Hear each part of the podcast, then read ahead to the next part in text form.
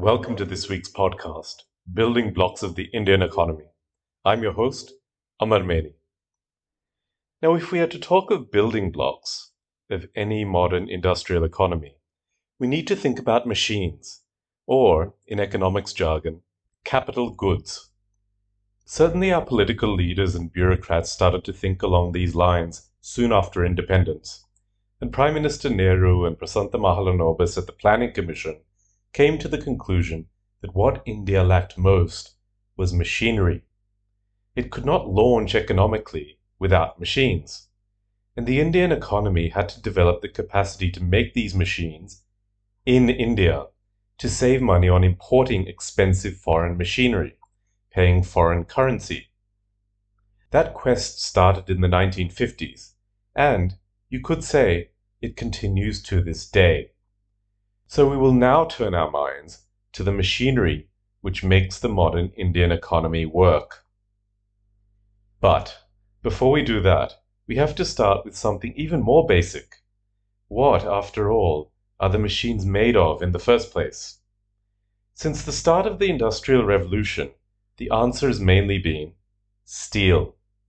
Most industrial machines are made from steel, and so Nehru and Mahalanobis understood that in order to be able to make machines, you need to be able to make steel, and plenty of it. India did have some steelmaking capacity, most famously pioneered by the Tatas at Jamshedpur prior to independence.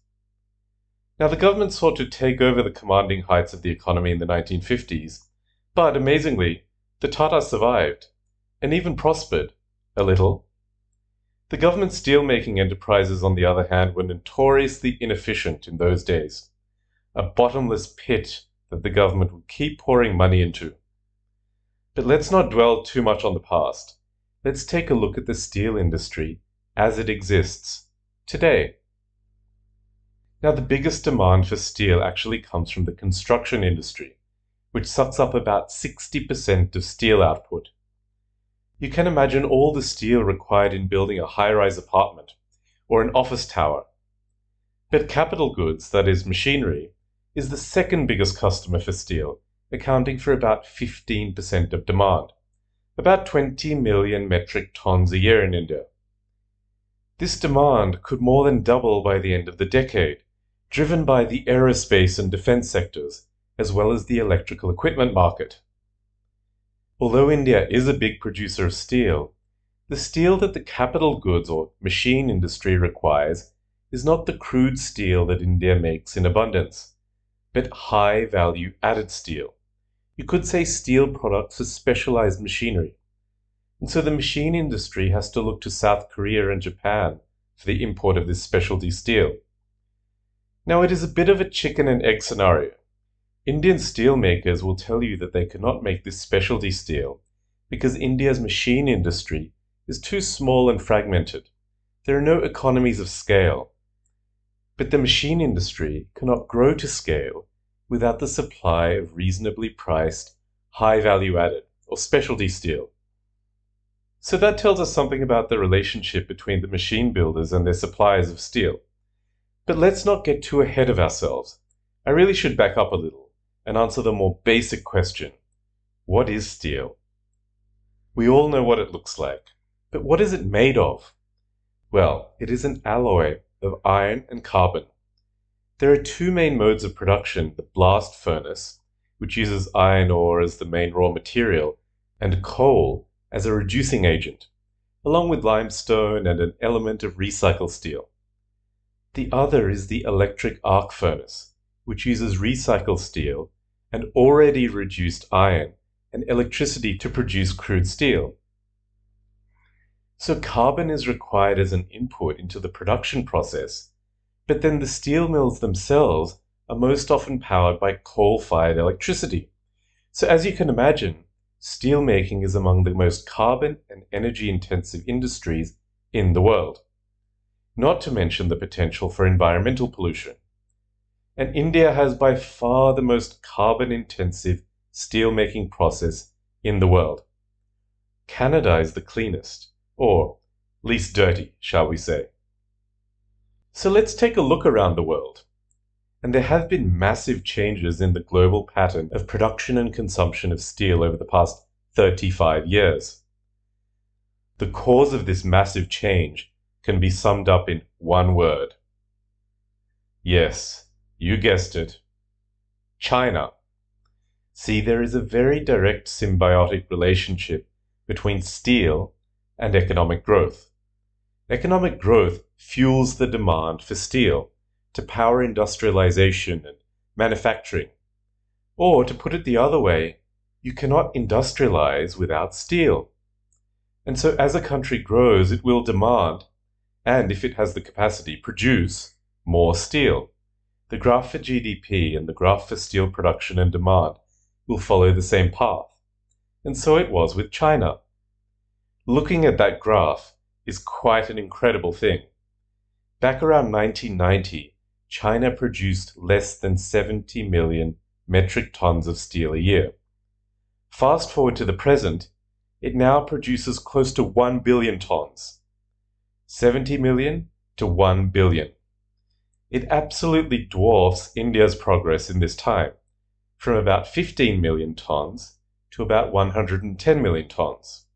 And in this time, China has become the world's biggest producer accounting for about 50% of the world's production. India also increased its share of global production to 5%. A lot can be gleaned about each country's economic development from just that one graph on steel production.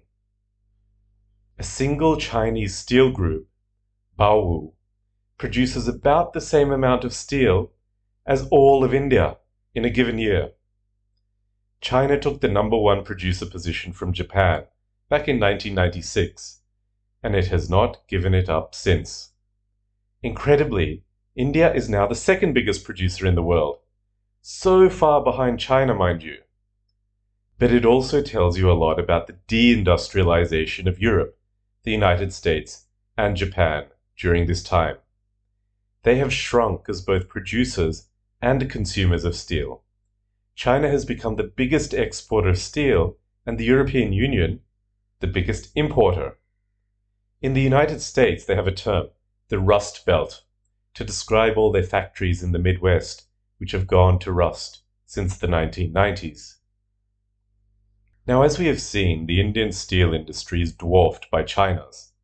But that is not to say that India has not made impressive progress over the past 30 years.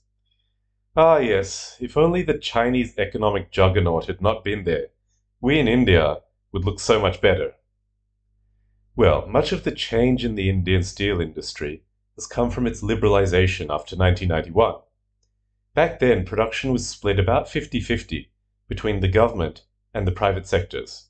But today, the private sector accounts for about 80% of production, leaving just 20% to the government. The sector is open to foreign direct investment and over the past three decades has increased production by about six times. Now, the average Indian uses about 70 kilos of steel a year, which is still about one third of the global average.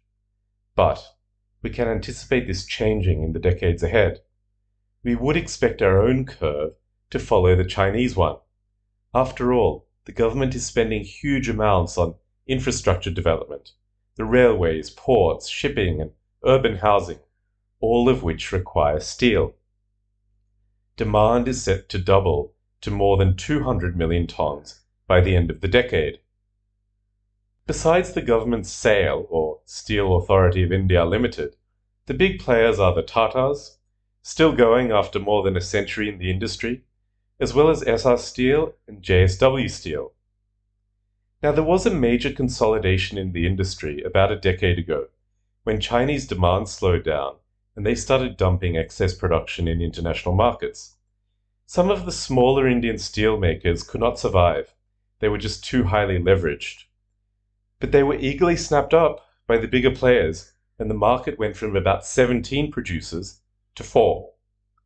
In that time, these bankrupted steelmakers started accounting for a lot of these non performing assets. And so recently, bank lending to the sector has dipped, and the steel sector's access to the debt market has all but dried up. the government of India would go on to sign free trade agreements with South Korea and Japan. And so it is those two countries that India buys the most steel imports from today, not China. So that brings us to the question of the competitiveness of the Indian steel industry. And this is where it gets very interesting. See, the Indian steel industry is regarded as quite uncompetitive in global terms. But it is not the Indian steelmaker's fault. How could that be? Well, the Indian manufacturers make steel in just about the most efficient way in the world. Yes, World Steel Dynamics ranked India number two in the world for its cost of conversion of iron to steel, the second cheapest makers in the world after Ukraine.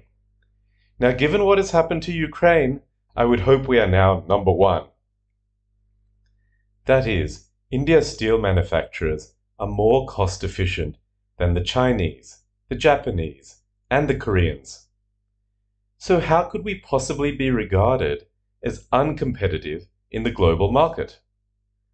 Well, it is what happens next that matters. What happens when the steel leaves the factory? Indian steel becomes more expensive by about $100 per unit due to logistics costs. The distance between the steel mill and the port, and the cost of transport and import duties that the government levies on coking coal, which is an input into production. Also, a clean energy cess, taxes and duties on iron ore, which is in abundance in India, and the high price of finance in India. This brings me to a very fundamental point about the way we manage the Indian economy. See, when the Chinese were dumping cheap steel in the Indian market about a decade ago, the government of India reacted the way it always does to such dumping. It placed prohibitive duties on such imports to protect Indian producers. But as we have just found out, if it was not for high logistics costs, the high price of finance, government levies on the import of the key component, coking coal, besides taxes and duties on an import we have in abundance, iron ore, and the clean energy cess, then Indian steel would, in the first place, be just as cheap as the Chinese product, maybe cheaper, and not even be vulnerable to dumping in the first place.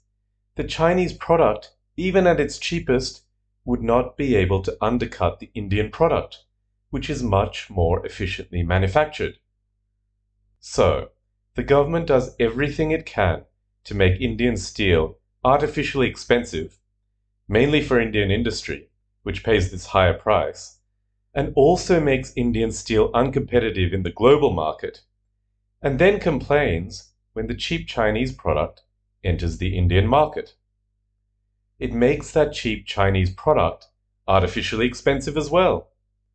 So now we have artificially expensive Indian steel and artificially expensive Chinese steel. Big Indian steel makers are protected and Indian industry, particularly Indian machine makers, suffer for having to pay so much more for steel, making their machines artificially expensive in the Indian market and uncompetitive in the global market. Wrap your head around that. Now, hypothetically, faced with the prospect of a foreign country dumping cheap steel in the Indian market, what should the government of India's response be? No, not levy a duty. Make the Indian product as competitive as possible. The Indian steelmakers have already done all the work after all. Improve connectivity between mills and ports. Allow the import of cheap coking coal with minimal duty. Reduce taxes on our own iron ore. Reduce the clean energy cess. And reduce the cost of borrowing in India. Then India would have the most efficient and cheapest steel in all the world.